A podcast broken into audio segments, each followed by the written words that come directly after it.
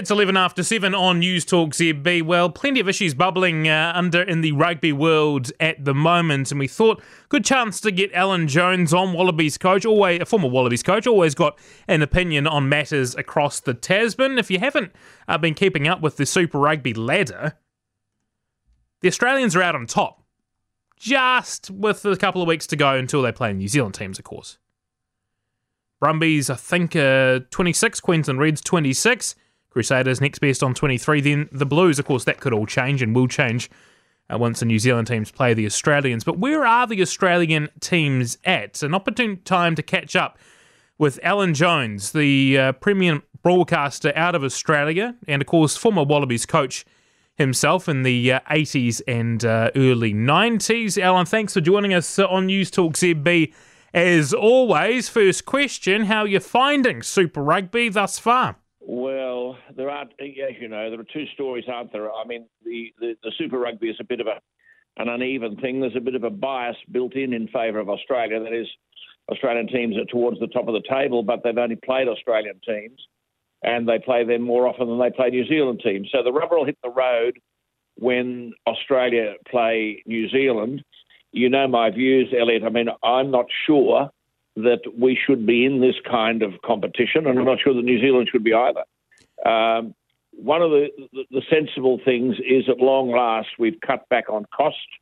I mean, all this business about travelling to South Africa and Argentina and God knows what, by the time you put all the Blazer Brigade in and add the expanded squads, that was totally unaffordable.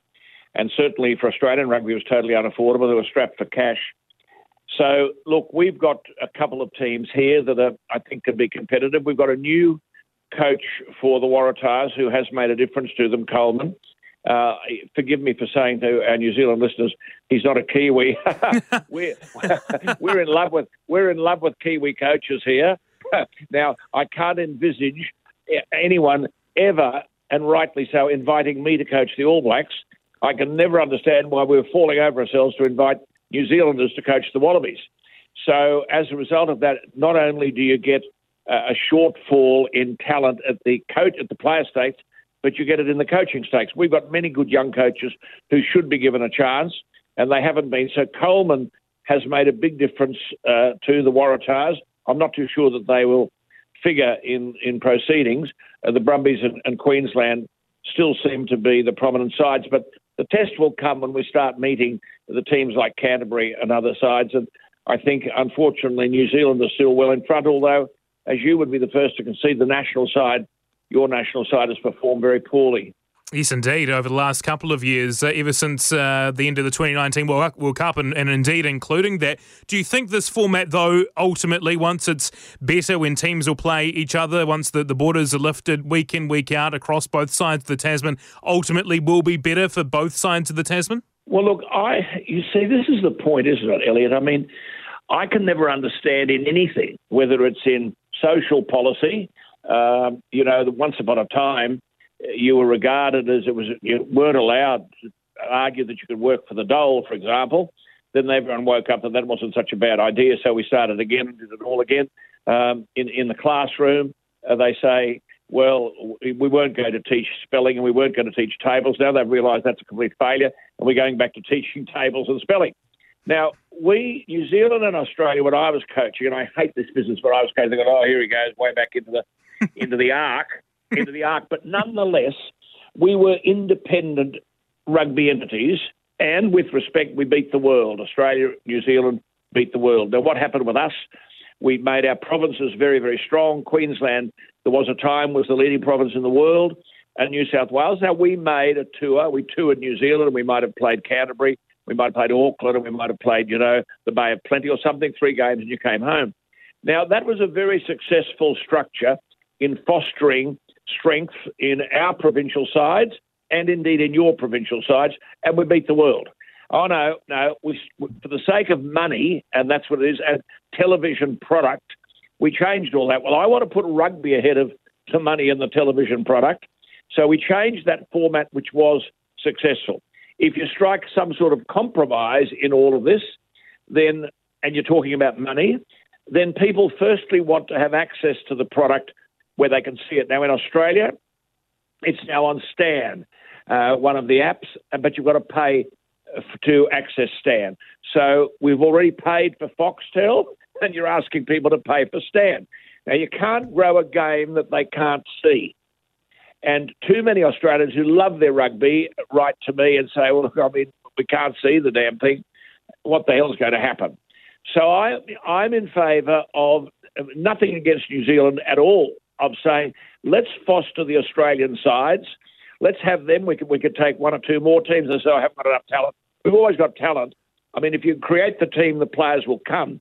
So to build the strength here, and you might then have, and of course, uh, uh, the Australian audience are interested in that as well. Put it on television where they can see it, play several times if need be, and you'll get the, the revenue from the television. And then at the end of the day, you might take the top two sides in Australia to pay the top two sides in New Zealand, have a wing dinger, mm. one of the matches in New Zealand, one of them here. There's your money, and away you go. Uh, I mean, unless you cultivate the local product, you'll find that the end product of your national team is it's not as good as it could be, and that's true of ours.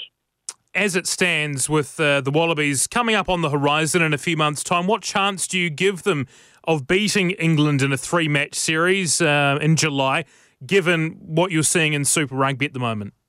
Well, not much. Uh, I've got to be honest. I hate to say it. Firstly, we're, we're constant, we, have just picked a squad in camp of 40 players. Does someone know that there's 15 in a team? now, you know, the cost of this with the Blazer Brigade is enormous. One of the great weaknesses we have here, and you, unless you've got combinations, unless you've got that, you, you cannot be a good coach if you're not a good selector. That's your first job. Now, we've seen these players go round week in, week out. If we can't determine who our top 15 are, and that's important, don't be frightened to tell a player he's not good enough, he'll be on the bench. But certainly that then you go to the top 21, and then what are all these other people, 19, hanging around, making them all angry because they can't get a run? So the first thing we've got to do as an Australian side, we haven't done it for years, is to have continuity in selection. And if we don't have that, it means the selectors don't know their job because you can't be you can't be on the Tuesday of this week saying this is the Australian side to play the All Blacks. Then we get hammered, and next Tuesday we say, well, this is the Australian side. We just dropped six players. Well, which day were you right? and where was your judgment at fault? Now, when a footballer uh, loses his judgment and makes the wrong decisions, he gets axed. Well, so should uh, so should coaches. So Eddie Jones is is now, as the coach of England, completely under the pump. I mean, I never thought he should have had the job in the first place. Uh, I have real problems with Eddie Jones as a coach per se. He started all this pick and drive stuff, which has taken driven people nuts. Everyone goes to the ground now. I mean, how the hell? If you have a horse race and the jockey goes to the ground, they call the race off. You know. But at the same time, he he's playing for his life. So, unlike previous tours here, he'll be bringing out his best side so that he can knock off Australia. They've had a lot of rugby. They will be in good shape. We will struggle. That will keep, I think, Eddie Jones alive till the World Cup, perhaps, perhaps, because the dressing room's against him, and a lot of the people at the RFU are against him. And as you know, in England, they can sack people overnight and pay out their contract because they make a fortune every time someone plays at Twickenham. So it'll be an important test for us. I'm not too sure Elliot will be equal to that test. Alan Jones with us on News Talk ZB on Eddie Jones. Uh, he's doing a bit of work with the Japanese club Suntory at the moment, uh, which Samu Kerevi plays for, who I hope we'll see playing for the Wallabies this year. He's uh, one of the best players in world rugby. What, what do you make of uh, international coach? Uh, getting his hands on a, a club team, especially one like the ones in Japan, where it's sort of a United Nations of rugby. Well, you know the answer to that, don't you? I mean, all your listeners know the answer to that. It's ridiculous. How many paymasters do you need? Uh, we're not in this game of coaching for money. We're in the game of coaching to make sure that we advance the interests we're meant to represent. Which interests does he represent? We took a team over recently uh, last year to, to England, a very critical side. They were supposed to play all the major nations. They called it a Grand Slam tour. We won one match. And when we prevailed upon Kerevi and these people to join the Australian team, they were denied. Why would Eddie Jones want them staying in Japan rather than playing for the Wallabies? Simply because when the Wallabies took on England, it'd be easy for him with them out of the Australian team. The conflicts here are massive, and he ought to be told or make up your mind. You can have the Japanese side or the England side, but you can't have both. Yeah, I tend to agree uh, on that front. Uh, just a couple of final ones. Alan, uh, the, the red card rules. I'm not sure if it's created as much controversy across your side of the it Tasman, has, but has, yeah, what's what's your feeling on that? Uh, are we seeing too many uh, red cards at the moment? Of course we are. I mean, how the public going to the public, let alone the players? I mean, you know, the good referee, the good referee says in his mind, "I'm taking 15 on the paddock, and I'm going to bring 15 off." Now, in rugby league and AFL, they put players on report. We'll deal with the transgression when the match is over with an independent entity to arbitrate on whether a punishment should be handed out. Now, the yellow card's 10, the red card's 20 minutes. It is absurd.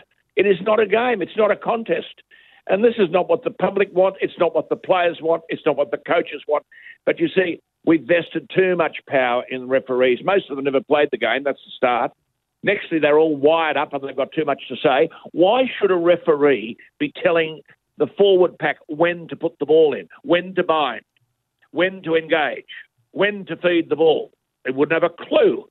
The players, in days past, here I'm going back again into the ark, but in days past, the players determined that. And with the great referees like Roger Vanderfield and others, if there was an infringement at the scrum, penalty. He shut up, he never said a thing. And we had a free flowing game. Now the referee thinks because he's got a microphone, we've come to listen to him. And as a result, he intrudes himself into the game over and over again and then makes a hero of himself 20 minutes.